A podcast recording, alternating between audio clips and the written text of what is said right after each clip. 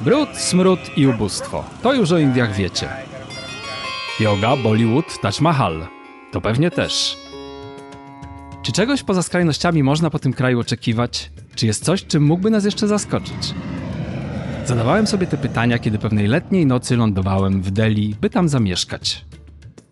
Nie sądziłem, że odpowiedź, jaką uzyskam w ciągu nadchodzących lat, będzie aż tak szczodra.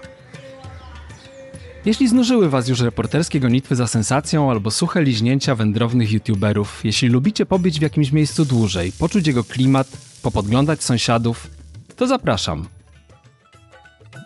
Może w trakcie naszej podróży nie osiągniemy oświecenia, ani nie będziemy uciekać przed handlarzami organami, ale za to wiele razy zrobimy z siebie idiotów przed miejscowymi, damy się zahipnotyzować straganowym czarodziejom, zakochamy się w oczach wielorękiej bogini.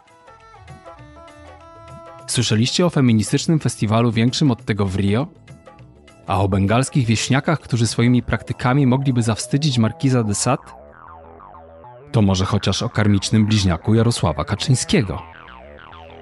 Nic? To ja nazywam się Jarosław Stawirej i w tym podcaście daję nurawtem masalę mantr, klaksonów, niedorzeczności i wielkich idei, zwaną Indiami, by wyłowić dla was garść nieoczywistych perełek. Syndrom indyjski. Na stronie syndromindyjski.pl lub waszej ulubionej platformie podcastowej. Dołączajcie!